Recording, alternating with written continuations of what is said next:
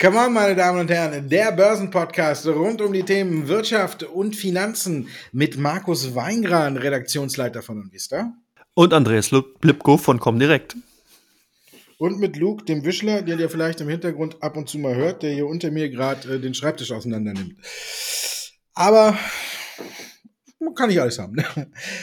Kommen wir zur ersten Frage, Teil 1. Äh, Stag Stagflation, ne, muss man ja sagen. Da muss man äh, immer jetzt äh, dieses Wortspiel beachten. Stagflation oder nicht? Wie geht's weiter, Andreas? Ja, das ist genau die Frage, die sich die Marktteilnehmer, glaube ich, in den letzten Tagen mehr als einmal gestellt haben. Das hat man ja im Tagsverlauf auch ganz gut gesehen. Immer mal wieder, wenn das Thema hochgekommen ist, Stagflation, vielleicht nochmal kurz erklärt, woraus setzt sich zusammen aus Stagnation und Inflation. Stagna Stagfla Stagnation ist sozusagen die Phase in der Wirtschaft, wenn die Wirtschaft nicht mehr wächst und auch nicht fällt, sondern stagniert. Und da haben wir viele äh, Einflussfaktoren, viele Aspekte, die zu berücksichtigen sind, wie zum Beispiel Flaschen, Flaschenhalseffekt, äh, Lieferkettenstörung und so weiter und so fort. Und ich merke auch gerade so ein paar Sprachprobleme, die ich hier anscheinend habe.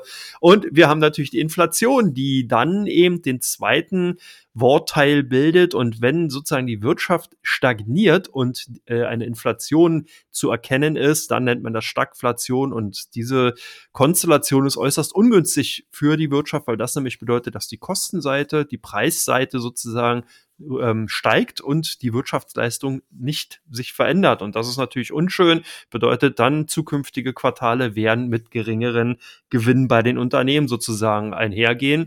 Und das hat, haben die Marktteilnehmer so ein bisschen versucht, in die Märkte reinzupreisen. Und da hat man natürlich, muss man auf sehr, sehr viele Faktoren schauen. Da schaut man zum einen natürlich auf konjunkturelle makroökonomische Daten.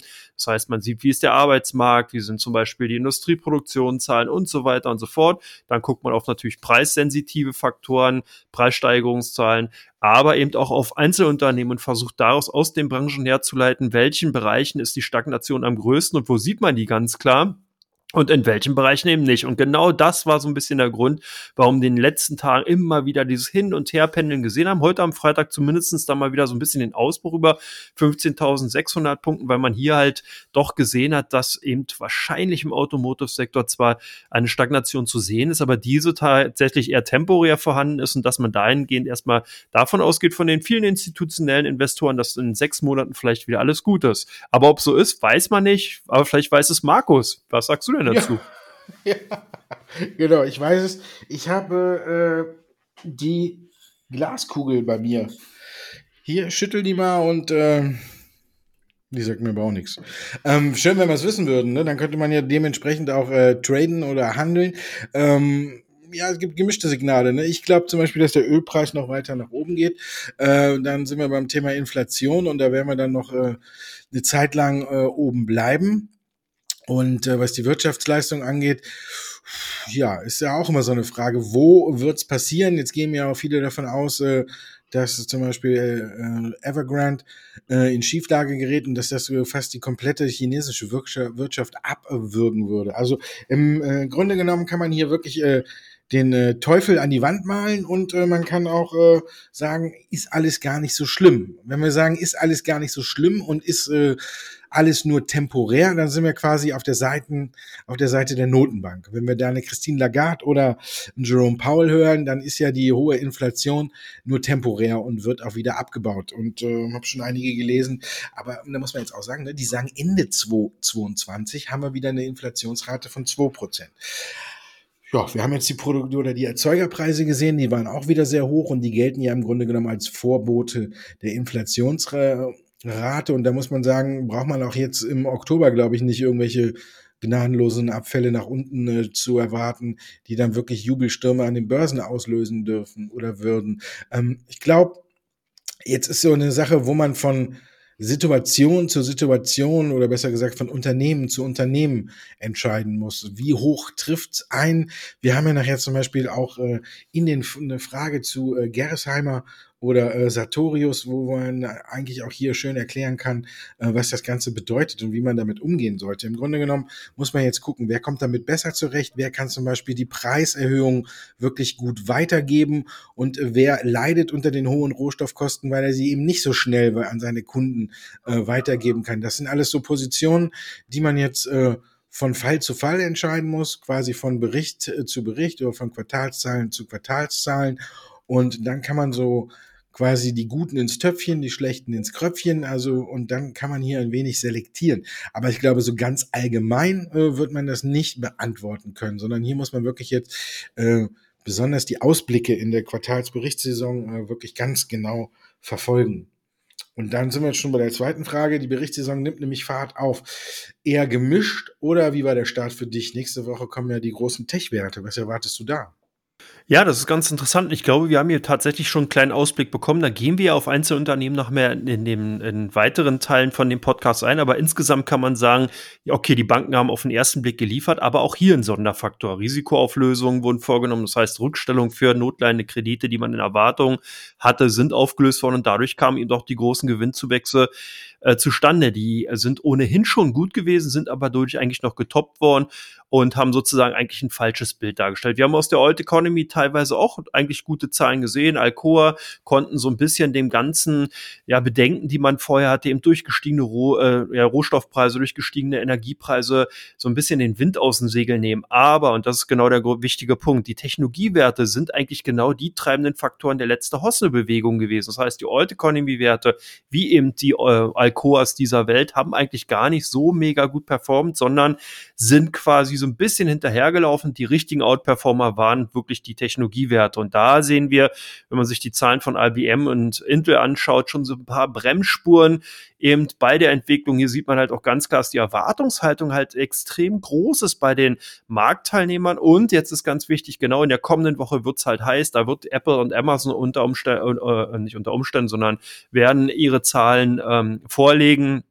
Und das wird unter Umständen doch nochmal für die ein oder andere Verwerfung an den Aktienmärkten führen können, weil ich glaube nämlich tatsächlich gerade, wenn ich mir so die Apple äh, Bilanz ansehe, beziehungsweise wenn ich mir die Performance auch von den Aktienkursen in den letzten Wochen ansehe, sehe ich ja einen unheimlich hohen Optimismus im Markt. Die Marktteilnehmer sind schier erpicht darauf, dass Apple hier jetzt nachliefert, ne, dass hier was Neues, das weiße Kaninchen aus dem Zylinder gezogen wird und genau das sehe ich nicht. Ich kann mir ja vorstellen, dass man hier so eine alte Taube aus dem Zylinder fliegen sieht und weniger den weißen Hasen und genau das ist dann die Frage, was machen die Marktteilnehmer daraus? Geht es dann genauso runter wie bei Apple, äh, wie bei Intel um 10, minus 10 Prozent oder äh, was werden die Marktteilnehmer machen, das muss sich halt zeigen. Aber ich bin da ein bisschen skeptisch. Wie bist du denn eingestellt, Markus?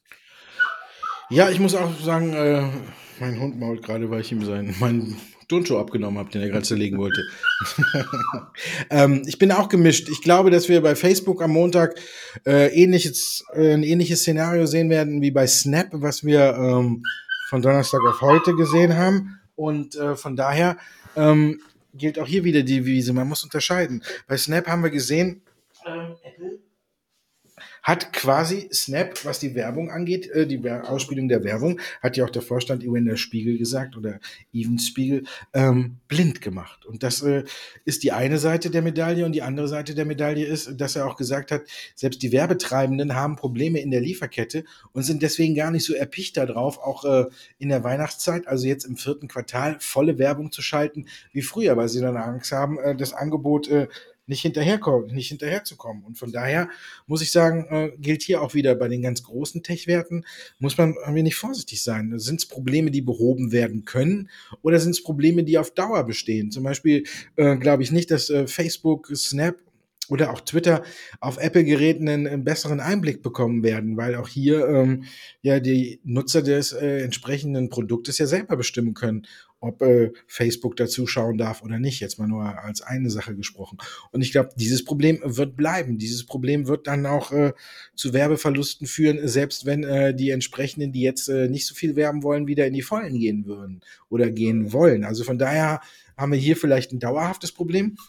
Bei Apple, wie du sagtest, äh, glaube ich auch nicht ans weiße Kaninchen aus dem Hut, sondern ich glaube auch eher, wir sehen ein paar Probleme in der Lieferkette. Aber da muss ich wiederum sagen, bei Apple würde ich sagen, ist ein temporäres Problem, was die in den Griff kommen. Wenn wir überlegen, wie oft der Apple schon totgesagt worden ist und wenn wir gucken, wo die jetzt stehen, äh, sind das für mich dann eher Sachen, äh, Probleme, die auftreten würden, Probleme, die auch den Kurs wahrscheinlich ein Stück weit belasten werden. Aber eine Sache, wo ich sagen würde, da würde ich sofort dann diesen Rücksetzer ausnutzen, weil da, wenn die Lieferkette wieder funktioniert, dann verkaufen sie auch wieder mehr Handys. Wir haben es ja auch gesehen äh, mit dem äh, Vorgängermodell vom iPhone, als es da Probleme gab, äh, mit anderen Dingen und sie im Weihnachtsquartal das neue Modell nicht verkaufen konnten, wie brutal dann das zweite Quartal war. Äh, von daher äh, sieht man, sobald bei Apple diese Probleme behoben sind, kehren die sofort wieder zur alter Stärke zurück. Bei den Werten, die ich eben genannt habe, bin ich mir da nicht ganz sicher. Da die müssen halt äh, gucken und müssen halt knabbern. Den hat jetzt wirklich äh, Apple mal richtig eine von Latz geknallt. Von daher muss man wirklich sagen, wie jetzt eben, auch wenn ich mich da nochmal wiederhole, wie bei äh, Frage eins man muss einfach hier jetzt differenzieren und die Probleme einordnen. Ist es nur ein temporäres in der Lieferkette oder ist es wirklich ein Problem, was gesetzt wurde, an dem man vielleicht auch nicht mehr vorbeikommt? Und dementsprechend muss man ja auch äh, seine Anlageentscheidung treffen. Wenn es äh, zum Jahresende eine Rallye gibt, sell in May and go away, but always remember to come back in September. Also man müsste schon längst wieder da sein. Oktober war ja auch gar nicht so schlecht. Glaubst du an die Jahresendrallye? Ja, ich glaube schon. Ich könnte mir sogar vorstellen, dass vielleicht eher auch die einige Marktteilnehmer tatsächlich erst im November reinkommen und hier auf den letzten Drücker dann sozusagen sich so ein bisschen die Perlen raussuchen, dass natürlich jetzt erstmal die Berichtssaison abgewartet wird, dass man einfach guckt, wie ist die Gemengelage und dann tatsächlich die, der Großteil der Marktteilnehmer zugreifen wird. Warum? Weil wir ein gutes Aktienjahr insgesamt gesehen haben. Da kann man eigentlich gar nichts sagen. Gerade in den USA so haben wir immer wieder neue Allzeitstände erreicht. Der Dow Jones in dieser Woche ja auch wieder äh, vor Vormarsch gewesen, wobei man da ja immer ein bisschen vorsichtig sein muss. Wir haben hier wirklich einen sehr, sehr alten Index, wenn man so will, der ja eigentlich gar nicht mal in die Moderne so richtig reinpasst, aber zumindest hat er eine Signalfunktion. Und ich glaube, dass das einfach auch dazu führen wird, dass gerade nochmal zum Jahresende richtig Drive reinkommt. Viele Fondsmanager, Vermögensverwalter, die vielleicht auch in der einen oder anderen Position noch nicht so richtig drin waren, beziehungsweise hier nur so ein bisschen am Rand standen. Die werden natürlich versuchen, in den Berichten zum Jahresverlauf 2021 dann eben auch entsprechend die Highflyer auch ausweisen zu können. Und die muss man dann natürlich kaufen und die kauft man im November, Dezember. Das klassische Window Dressing wird also, glaube ich, dieses Jahr ganz klar erkennbar sein. Also ich denke, wir werden die kommenden zwei, vielleicht auch drei Wochen noch so ein bisschen volatilere Zeiten sehen. Das heißt, die Podcast-Folgen von uns werden entsprechend auch natürlich interessant bleiben. Und dann zum Jahresende hin könnte ich mir wirklich eine Jahresend-Rally gut vorstellen und glaube tatsächlich, dass da ein versöhnliches Jahresende kommt. Jetzt bin ich gespannt, ob du heute das Bärenfell angezogen hast. Nö, aber ich wollte jetzt sagen, aber auch äh, zum Jahresende hin bleibt der Podcast interessant. Natürlich. nee, mm, glaube, dass vielleicht sogar noch ein Stück früher passiert. Ich glaube wirklich, dass ähm, alle auf die Autowerte warten und auf den Ausblick der Autowerte und dass dann äh, vielleicht äh, Schwung wieder reinkommt, weil hier gibt's ja wirklich Sachen, die man ja jetzt schon gelesen hat. Mercedes äh, parkt seine Sprinter auf äh, großen Messeparkplätzen, weil sie eben äh, nicht mit den Chips bestückt werden können, die sie brauchen und deswegen werden sie bis zum bestimmten Punkt gebaut und dann äh, quasi zwischengelagert und alles. Ich glaube, äh, dass hier ob wir eine Jahresendrallye im DAX sehen oder wie es da weitergeht, hängt unheimlich viel. Sie sind ja auch sehr am stärksten gewichtet im DAX von den Autobauern an ab. Wir haben jetzt mit Porsche ja noch einen da drin. Continental müssen wir auch noch damit reinrechnen. Dann haben wir die drei großen BMW, VW und Mercedes. Also die fünf, äh, die, glaube ich, geben in erster Linie jetzt dann die Richtung vor. Und da kommen wir ja in der nächsten Woche, kommt schon Daimler raus. Und ich glaube, da sehen wir dann wirklich ein erstes Zeichen, wohin die Anleger wollen. Ich glaube, viele haben Angst davor, äh, dass die Autobauer floppen. Und dann wäre die Jahresendrallye wirklich auf äh, noch gläserne Beine gestellt. Aber dass sie in den USA kommen wird, davon glaube bin ich, glaube ich schon eher, dass es da anders ist. Äh, wir haben es ja jetzt aber auch zuletzt gesehen, wie du schon gesagt hast, am Anfang der Dow markiert ein neues Allzeithoch und der DAX äh, äh, liegt quasi auf dem Rücken und guckt mit einem Auge nur zu und macht nichts. Ich glaube, dass das viel von den Autowerten abhängt. Ich habe äh, das schon immer gesagt, wenn, wenn ich mir jetzt einen ETF oder irgendwas holen würde, würde ich als erstes auf einen S-DAX setzen und dann würde ich mir den DAX holen und dann würde ich äh, TechDAX und den MDAX, den finde ich jetzt seit der Umstellung total, äh, ja, nicht total uninteressant, aber ich finde, das sind die besten Werte raus. Und von daher, ähm, ja, ich glaube, die Autobauer werden hier in erster Linie bestimmen, ob wir eine Jahresendrallye sehen und wie weit sie getragen wird, weil wir haben ja auch gesehen, wir sind ja eigentlich gut in den Oktober reingekommen und da haben wir auch, sagen wir mal, äh, die ersten zehn Tage haben ja auch die Autobauer einen goldenen Oktober erlebt und dann äh, ging es ja wieder runter. Dann kamen äh, Nachrichten von Renault, dass man die Produktion drosselt und alles. Und dann haben wir auch gesehen, dass es wieder im DAX ein Stück runterging und der DAX auf der Stelle trat, weil in erster Linie einige jetzt auch wieder ihre Gewinne bei den Autobauern äh, gesichert haben. Also von daher, Jahresendrallye denke ich, ja, wir werden am Ende des Jahres noch höhere Kurse sehen. Wie hoch und wie weit das Ganze geht, find, glaube ich persönlich, hängt äh, von der Entwicklung der Autobauer ab. Und wie es bei uns jetzt weitergeht, ist auch ganz einfach. Mit Teil 2, nämlich mit Ihren Fragen und unseren Antworten dazu.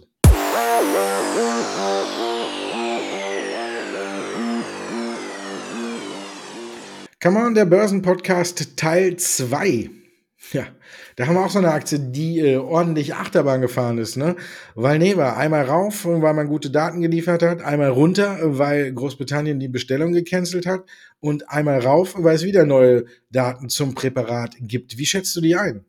Ja, ich finde Valneva wirklich schwierig dahingehend, weil wir hier ein Unternehmen haben, was zwar auch im sehr lukrativen Markt unterwegs ist, Impfstoffherstellung per se, aber jetzt so ein bisschen auch versucht natürlich im Bereich Covid-19 äh, Antigenimpfung Fuß zu fassen. Und ähm, da weiß ich nicht, ob es insgesamt vielleicht nicht schon zu spät ist. Das ganze Thema hat hier natürlich an Dynamik verloren. Wir werden sehen, dass jetzt hier insgesamt natürlich eine sehr, sehr hohe Impfquote bereits erreicht worden ist. Die, die sich äh, haben impfen lassen, sind sozusagen schon versorgt. Und hier haben wir natürlich jetzt so einen Markt auch, der dann dahingehend schon sehr stark aufgeteilt ist, dass eben große Player wie im BioNTech, Moderna, mit Pfizer, Johnson Johnson, Merck und so weiter hier natürlich schon sehr weit vorangekommen sind Merck ja auch mit dieser Pille, die den Covid-19-Verlauf insgesamt ab äh, äh, oder etwas lindern soll, sodass man hier halt nicht mehr stationär, sondern ambulant behandelt werden kann, wenn man Covid-19 erkrankt ist. Also das nimmt nochmal so die Brisanz insgesamt aus dieser ganzen Thematik raus. Dann hat natürlich Valneva mit Novavax ja auch nochmal einen ganz großen Konkurrenten an der Hand. Und genau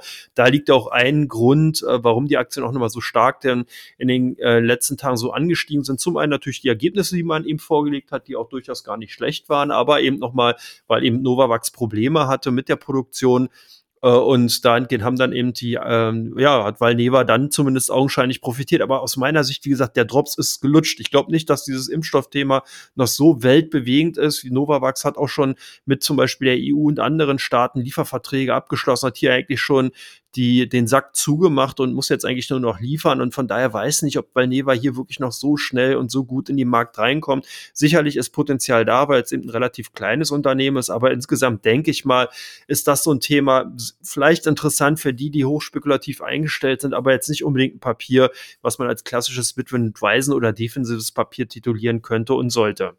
Genauso ähnlich, weil wir schon bei Achterbahn sind, bleiben wir gleich da und gehen vielleicht in Roundup oder Octopus oder wie diese Fahrgeschäfte auch immer hießen und gucken uns mal den Lithium-Bereich an. Der ganze, äh, das ganze Lithium-Segment ist ja weiter extrem volatil gewesen. Wir haben hier ganz, ganz viele Nachrichten gehabt, Übernahmen, die erfolgt sind, äh, alles mögliche Gewinnmitnahmen. Ist der Boom deiner Meinung nach vorbei oder geht's jetzt hier weiter, Markus? Ich glaube, er geht noch weiter. Nur ich glaube, die Übernahmewelle ist jetzt erstmal wieder vorbei. Ähm, das ist eigentlich der einzige Unterschied. Also, ähm, das ist so das äh, Einzige. Also wir haben ja jetzt gesehen, dass äh, Cuttle äh, Millennium Lithium übernommen hat, Ying Mining, äh, äh, wen haben die nochmal übernommen? Neolithium. So, genau. Ähm, von daher, ähm, alles gut. Der Hunger nach Lithium wird weiter ungebrochen sein und ich finde, es ist äh, immer noch ein sehr ähm,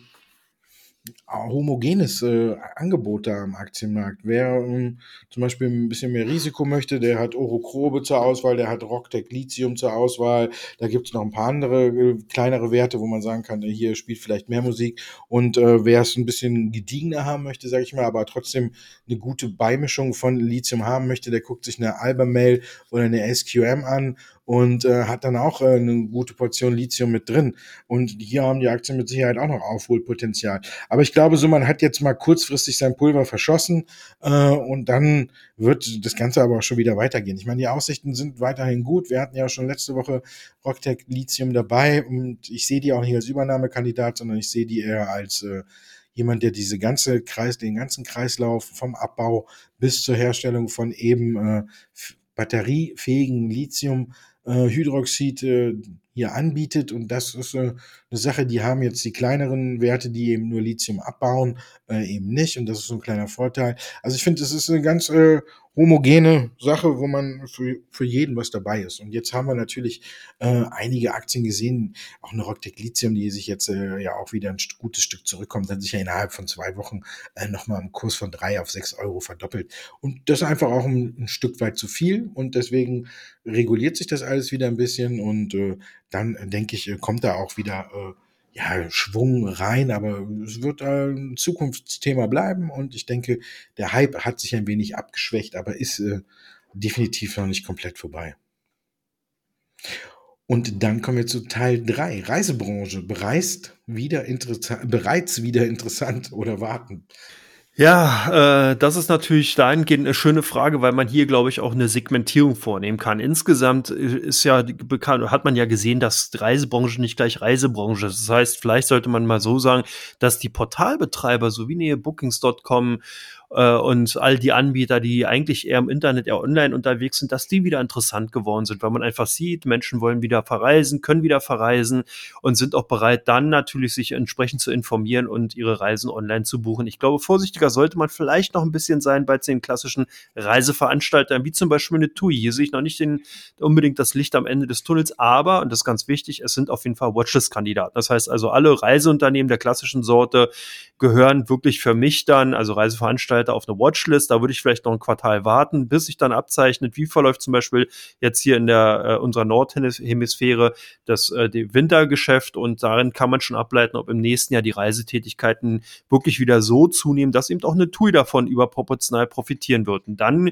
sollte man halt auch sehen, der dritte Bereich sind natürlich so ein bisschen, ich nenne es jetzt mal die Carrier, das heißt die Fluggesellschaften oder die Kreuzfahrtgesellschaften und die sehe ich wiederum schon so langsam an interessant werden, aber auch hier vielleicht noch nicht so unbedingt jetzt groß einsteigen, aber durchaus vielleicht schon mal die eine oder andere Position wagen, weil hier kann es tatsächlich interessant sein. Wir haben es gesehen bei zum Beispiel den Zahlen von Delta Airlines oder American Airlines, beziehungsweise auch Äußerungen von Lufthansa, die sich ja dann jetzt hier dem unliebsamen Großaktionär, den Bundesrepublik Deutschland in Form der KfW rausgekauft gekauft haben durch eine Kapitalerhöhung. Da sieht man also, dass man hier also wieder so ein bisschen anfängt mit den Muskeln zu spinnen. Das macht man natürlich nicht, wenn man nur Luft in den Muskeln hat, sondern hier sollten eben dann auch richtig entsprechende Fasern drin sein. Das heißt, hier soll man eben operativ auch entsprechend wieder kräftig wachsen können oder zumindest die Perspektive haben, dass man das macht. Und das sehe ich also schon. Insgesamt kann man vielleicht konstatieren, ja, die Branche ist interessant.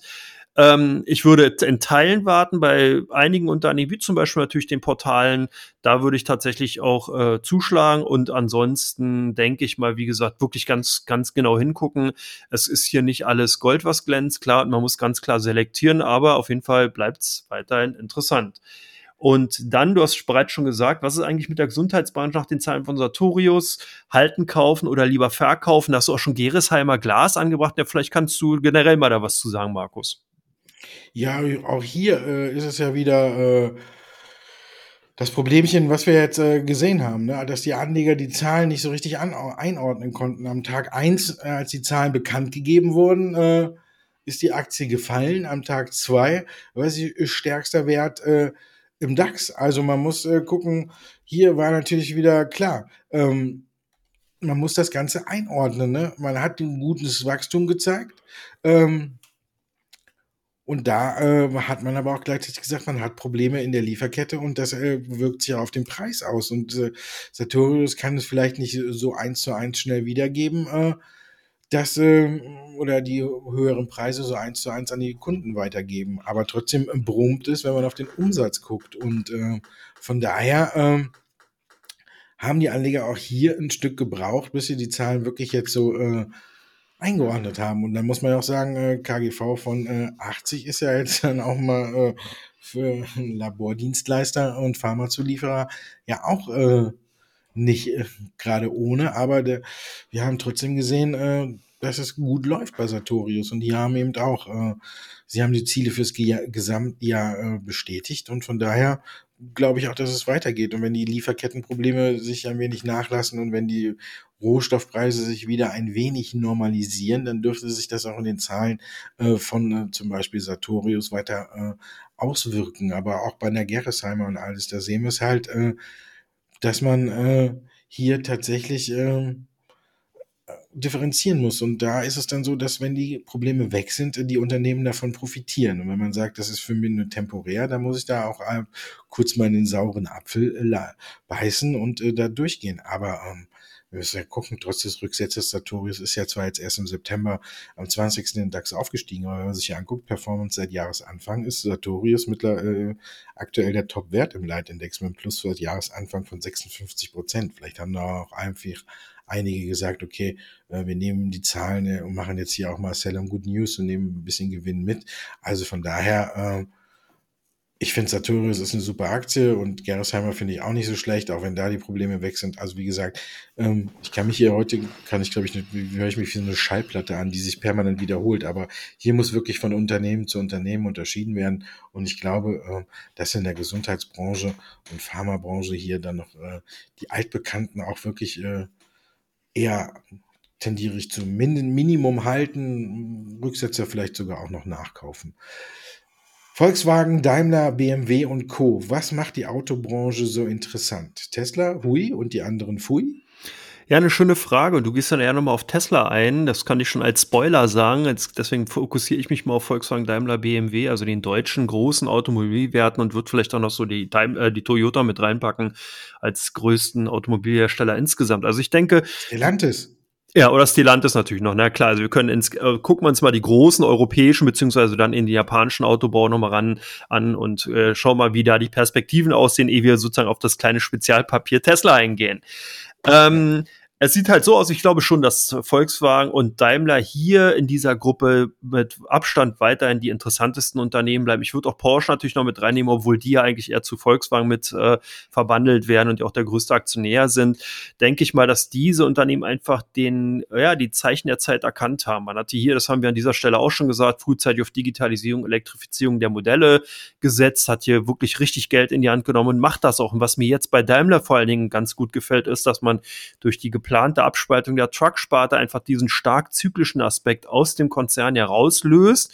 Die Lkw-Branche ist eben sehr, sehr zyklisch. Das heißt, wenn es in, der Konjunktur entsprechend rezessive Tendenzen geht, gibt, werden eben weniger LKWs beziehungsweise überhaupt keine LKWs. Das hatten wir auch schon mal äh, Zeiten gehabt, wo eben keine LKWs bestellt worden sind. Die werden dann also nicht abgerufen.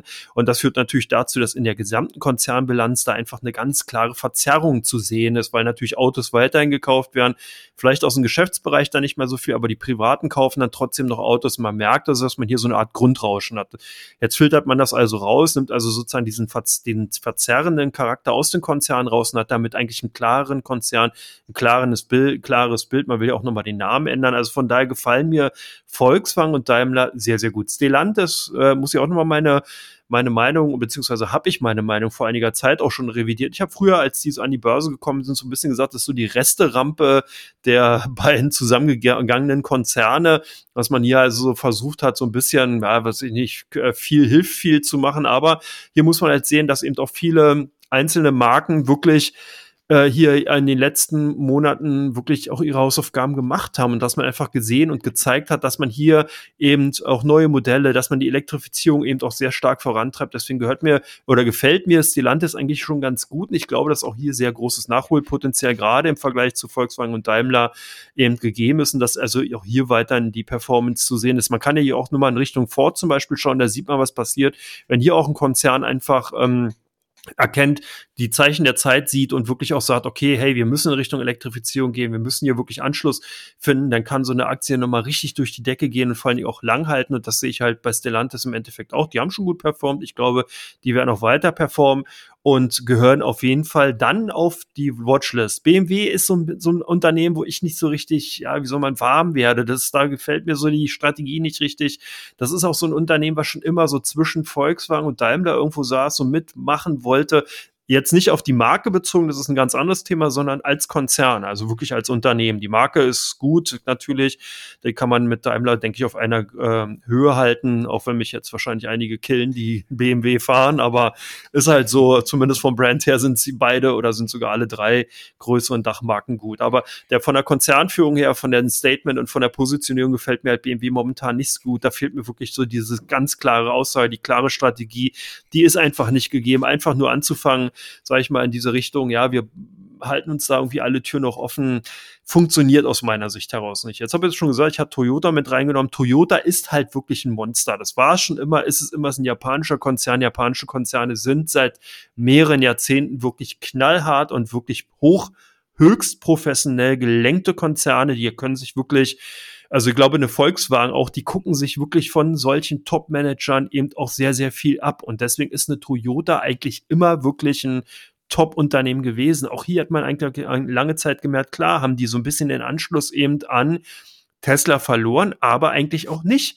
Toyota hatte hier ganz frühzeitig im Bereich der Hybridtechnologie, das heißt, dass man hier auf Brennstoffzellen gesetzt hat, dann ist man im Bereich der Elektrifizierung schon gewesen. Man hat aber natürlich an den klassischen fossilen Brennstoffmotoren einfach festgehalten. Und das zeigt eben auch, dass man hier schon frühzeitig in vielen Bereichen drin ist. Und man ist es immer noch. Und aufgrund der riesig großen Größe des Unternehmens hat man einfach die Möglichkeit, viele Wagen weiterhin in diesen drei, drei Kategorien ähm, vertreiben zu können. Natürlich fokussiert sich der jetzt Toyota auch weiterhin eher auf die moderneren, also auf die elektrifizierten Fahrzeuge. Aber nichtsdestotrotz, mir gefällt Toyota eigentlich ganz gut. Aber hier ist so ein bisschen, wie soll man sagen, die, die Luft raus. Also ich wenig große Dynamik eben aufgrund der Tatsache, weil wir hier ein Qualitätsunternehmen haben, was wirklich seit Jahren einfach die Hausaufgaben macht und sich eigentlich so ein bisschen als, wie soll man sagen, wasserdicht oder kugelsicher erweist. Und von daher denke ich mal, äh, könnte man halt wirklich sagen, das ist so ein bisschen wie so eine Art Baseninvestment, wenn man im Automotive-Sektor in, investieren will, wenn man ein breit oder ein international aufgestelltes Portfolio haben will, muss man natürlich auch klar sagen, Toyota gehört dazu. Man muss hier natürlich auch die Wechselkursrisiken Euro, japanischen Yen sehen, klar. Und man hat natürlich so ein bisschen den Nachteil bei japanischen Aktien, dass man hier immer vor verendeten Tatsachen steht. Das heißt, die Handelssaison ist ja genau dann zu Ende, wenn die meisten Europäer zur Arbeit gehen, beziehungsweise erst aufstehen, je nachdem. Und äh, da kann man halt auch nicht mehr viel machen. Da steht man dann sozusagen da, sieht die Nachricht, die ist vollends eingepreist und das ist halt auch so ein bisschen der Nachteil, warum japanische Aktien eigentlich in Deutschland oder in Europa nicht so gern gehandelt werden, obwohl es aus meiner Ansicht nach zu Unrecht ist. Ja, ich finde, Toyota ist der kompletteste Anbieter. Ne? Da hast du mhm. tatsächlich alles drin und eben auch noch die Wasserstoffautos. Hervorragend. Wir kommen zu Teil 3, meine Damen und Herren. Da gucken wir auf die Aktien, die stark gehandelt werden bei der Comdirect und die Papiere, die stark gesucht werden bei OnVista.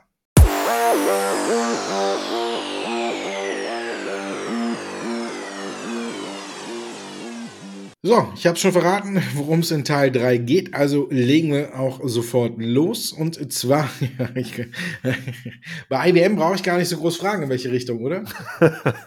nee, hier haben wirklich welche, also hier haben die meisten Kunden von uns ganz klar äh, die Reißleine gezogen. Man hat auch, hat auch gesehen, Old Big Blue IBM hat halt hier ein Problem dahingehend, dass man eben bei den ja klassischen Hardware-Bereich, der Hardware-Branche, das ist ja der Sektor, damit ist IBM zwar groß geworden, aber es ist halt zum unliebsamen Kind geworden. Man kann, verdient da kein Geld mehr so richtig mit, beziehungsweise werden die Umsätze immer geringer. Man hat sich hier den Schneid von vielen anderen Unternehmen einfach abnehmen lassen und das hängt so wie ein Klotz jetzt am Bein von diesem großen Technologiekonzern in den anderen Bereichen, ob es Cloud Computing ist, ob es der Service-Bereich ist äh, da sind die Umsätze wirklich angesprungen, da sind sie äh, relativ gut gewesen. Man muss halt auch sehen, ist halt auch ein riesig großer Konzern. Und äh, aber wie gesagt, die ganze Hardware äh, Branche, obwohl man ja vor einiger Zeit schon mal an Lenovo war, das glaube ich schon mal die Laptop-Sparte verkauft hat, hat man ja immer noch äh, weiterhin hier, gerade was Systemkomponenten äh, angeht, immer noch einen Fuß in der Tür. Und das führte eben dazu, dass man zwar auf der Gewinnseite augenscheinlich mit 2,52 Dollar überrascht hatte, man 2,50 wurden erwartet, aber eben bei der Umsatzseite äh, doch unter den Erwartungen lag. Und wie gesagt, auch hier äh, 12 Prozent äh, Rückgang im Bereich der Hardware eben war. Und das ist natürlich dann, führte dazu, dass die Aktien eben verkauft worden sind.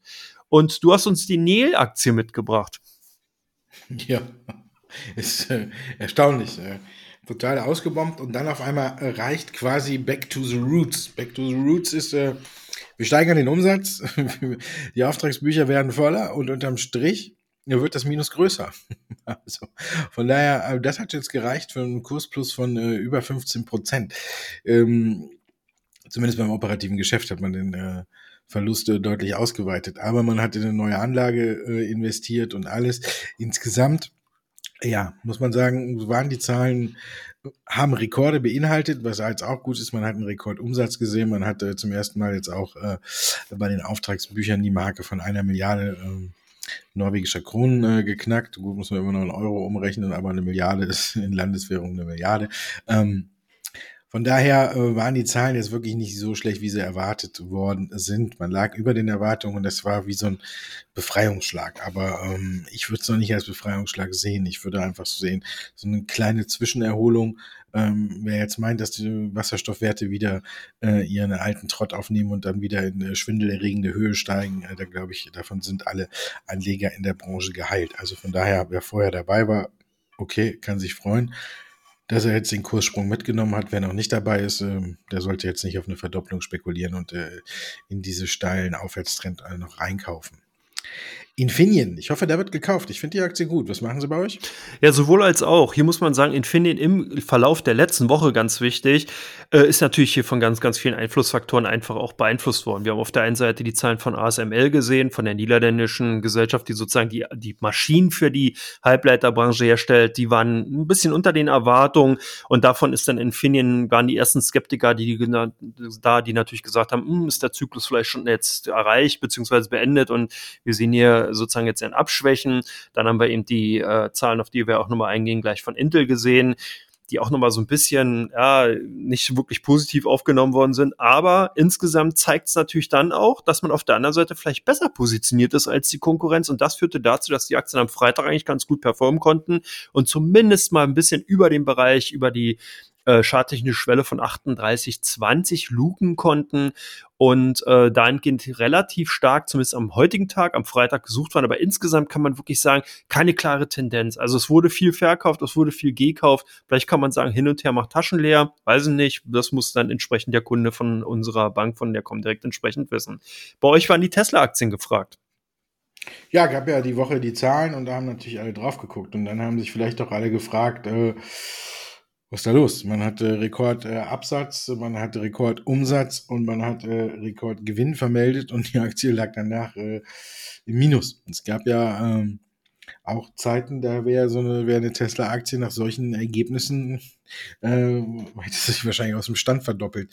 Ähm, aber wir hatten hier schon die Absatzzahlen, die hattest du damals vorgestellt und du hast ja auch damals schon gesagt, äh, jetzt haben alle ihre Bleistifte, alle Experten ihre Bleistifte gespitzt und wir haben angefangen zu rechnen, was dann unterm Strich dabei rauskommt. In dem Sinne ähm, waren die Tesla-Zahlen dann auch so die große Überraschung nicht mehr, weil eben anhand der schon Anfang August vermeldeten, äh, Anfang Oktober, so Entschuldigung, Anfang Oktober vermeldeten Absatzzahlen sich jeder ungefähr ausrechnen konnte, was bei Tesla rauskommen. Und seit diesem Zeitpunkt der Veröffentlichung der Absatzzahlen hat die Aktie auch nochmal über 10% zugelegt, bis dann die Zahlen kamen. Ja, das war dann eher Buy the Rumor, Sell the Fact und äh, heute aber, äh, einen Tag später hat die Aktie schon wieder zugelegt und heute knackt sie äh, die 900 Dollar kurz. Ist heute drüber gesprungen, über die 900 Dollar. Und ich glaube, wir kennen dies. Manchmal will der Markt einfach eine Zahl sehen. Und da sind dann äh, fundamentale Daten oder irgendwas, was belasten könnte, wird einfach ausgeblendet, weil einfach äh, jeder bei Tesla wieder die 1000 sehen will, weil viele meinen, die Aktie gehört dahin. Katie Wood rechnet ja mit 3000 äh, bis 2030. Also von daher, ähm, ja, ich glaube, die Aktie wird weiterlaufen und ich glaube auch nicht mehr in diesem Jahr, aber ich schätze mal Mitte 2020 oder so, äh, 2022 werden wir äh, locker äh, dann die 1000 auch bei Tesla sehen. Also ich glaube, der Markt will das einfach. Und wenn wir vielleicht noch eine starke Weihnachtsrallye kriegen, dann äh, vielleicht sogar schon viel früher, dann sehen wir es vielleicht schon äh, am Höhepunkt der Weihnachtsrallye oder der Jahresendrallye, die ja meistens so äh, Anfang, Mitte Januar ist. Also von daher Tesla lübt, lübt und lübt. Und dann haben wir noch eine, wenn du die jetzt in einen Sack steckst, Intel und IBM und du klopfst drauf, triffst du ja eigentlich nie den falschen, oder? Nee, da triffst du den richtigen. Wobei man, wenn man bei Intel raufhauen würde, sogar noch mehr den richtigen treffen würde. Intel kam mit Zahlen äh, gestern nachbörslich. Äh, EPS, also Earnings per Share, äh, Gewinn pro Aktie, liegt hier doch weit über den Erwartungen mit 1,71 Dollar. Erwartet wurden 1,11 Dollar. Und das zeigt eben auch, dass die Unternehmen in der Coronavirus-Pandemie Rausaufgaben gemacht haben. Also die meisten Unternehmen klassisch und ganz stark eben an der Kostenschraube gedreht haben und hier halt dahingehend effizienter geworden sind. Aber was hilft, wenn man effizienter wird, aber eben der Umsatz rückläufig ist? Und genau das ist der Punkt, wo wir ja auch von einem ersten Teil darauf hingewiesen haben, was in der nächsten Woche sehr interessant wird bei den ganzen großen Tech, anderen Tech-Unternehmen. Der Umsatz bei Intel 18,1 äh, Milliarden und erwartet wurde aber 18,24. Das ist jetzt zwar nicht der mega große Unterschied, zeigt aber, dass wir hier tatsächlich rückläufig sind. Und das ist das, was die Investoren überhaupt nicht sehen wollten, weil man nämlich davon ausgeht, dass jetzt hier tatsächlich wahrscheinlich schon der Zenit erreicht ist und dass jetzt eventuell eher rückläufige äh, Umsatzzahlen zu erwarten sind, weil eben diese Knappheit nämlich gar nicht durch die Produktion insgesamt erreicht wird, sondern eben durch die Flaschenhalseffekte, durch die Lieferkettenprobleme. Und das haben wir ja unter anderem auch schon beim Rohöl gesehen. Hier haben ja ganz viele OPEC-Länder gesagt, ja, was hilft's, wenn wir jetzt die Förderquoten ausweiten?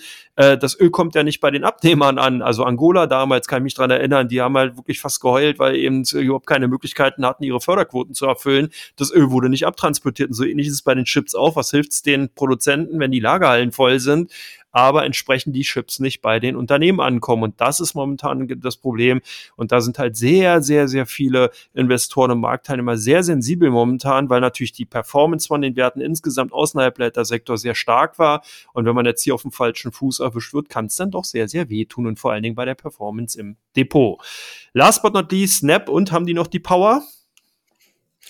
Äh, ich glaube, ich habe es ja in Teil 1 jetzt schon gespoilert. Ne? Ich habe jetzt nochmal das ganze Revue passieren lassen und habe gesagt, wo man unterscheiden muss. Und äh, ja, Snap hat die Power aktuell nicht mehr. Und äh, Snap hat ja auch gesagt, dass sie ähm, bei den Werbemaßnahmen quasi auf iPhone oder auf Produkten von Apple mittlerweile blind sind und da auch den Werbetreibenden, die bei ihnen Werbung buchen, nicht mehr äh, genau skalieren können, wen erreichen wir, wie erreichen wir ihn und ist es überhaupt die Zielgruppe.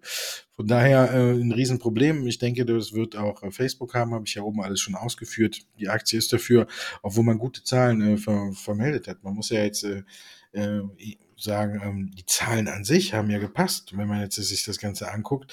Ähm, kann man ja sagen, äh, wenn diese Aussagen nicht gewesen wären, ne, dann äh, hätte man da vielleicht äh, doch was Gutes am Ende gehabt, weil wenn wir da jetzt nochmal so kurz drauf gucken, dann hat man äh, zum Beispiel die Zahl der aktiven Nutzer von 293 Millionen auf 306 erhöht in den vergangenen drei Wochen, äh, drei Monaten. Der Verlust ist von äh, minus 200 Millionen im Vorjahreszeitraum äh, jetzt auf minus 72 Millionen geschrumpft. Also von daher äh, muss man sagen, äh, super. Aber eben hat auch äh, Evans Spiegel gesagt, wir haben definitiv die Folgen für unsere Werbepartner unterschätzt. Und äh, ja, das ist das eine. Und das andere, hatte ich ja auch schon gesagt, mit den äh, Problemen, dass die Leute ihre Lieferketten haben, die Probleme in den Lieferketten haben und daher eben auch nicht gar nicht mehr so wild auf Werbung sind. Also das sind die zwei Dinge und ich glaube, äh, bei Snap ist jetzt erstmal wirklich die Luft raus, obwohl man ja äh, jahrelang, ist ja auch immer komisch, ne? Ähm, eigentlich waren früher die Zahlen gut, nur da haben die äh, täglich aktiven Nutzer nicht gestimmt und dann ist die Aktie gefallen. Jetzt äh, kann man quasi sagen, äh, Zahlen und aktive Nutzer stimmen eigentlich und die Aktie kriegt trotzdem 20 Prozent ein verbraten, weil der Ausblick halt eben jetzt nicht mehr so gut ist. Das ist halt äh, Börse, ne? Setz Börse, ne? Und äh, da hat man dann wieder mal, wenn man da ist, was gelernt. Und ähm, ja, Montag kommen die Zahlen von Facebook und äh, ich schätze, nächsten Freitag werden wir darüber sprechen und ich schätze fast, die werden ähnlich, also zumindest der Ausblick wird ähnlich skeptisch ausfallen, wie wir ihn jetzt bei Snap gesehen haben. Deswegen haben die Anleger bei uns heute auf Snap geguckt. Und deswegen gucken wir jetzt, was das Wochenende bringt, denn wir sind durch. Ja, und wir sind auf den Hund gekommen. Also nicht du, ja, ja wir beide sozusagen. Ja, meiner ist aber jünger als deiner. Das stimmt. Wir haben ihn ja vorhin auch schon ein bisschen gehört, genau. Der ist auch noch ein ganz kleiner. Ja. Ist ja auch, ja, äh, elfeinhalb Wochen. Und äh, jetzt pennt er gerade und guckt mich so mit einem Auge an und äh, denkt, halt die Klappe, ich will weiter pennen. Und ja, ist umgekehrt, ne? Dein Hund ist älter, dafür bin ich älter, ne, als du. Ja, siehst du, so haben wir es halt ausgeglichen, genau. Meiner ist, ist gestern elf, äh, ist gestern ein Jahr alt geworden, genau. Aber auf jeden Fall macht Spaß und damit erklärt sich, was wir am Wochenende machen werden. Viel spazieren gehen. So sieht's Hunde aus. Gassi gehen. Also, dann viel Spaß dabei und Ihnen auch viel Spaß am Wochenende. Wetter soll ja nicht ganz so gut werden, aber trotzdem äh, macht das Beste draus. Wir hören uns nächste Woche Freitag wieder. Bis dahin.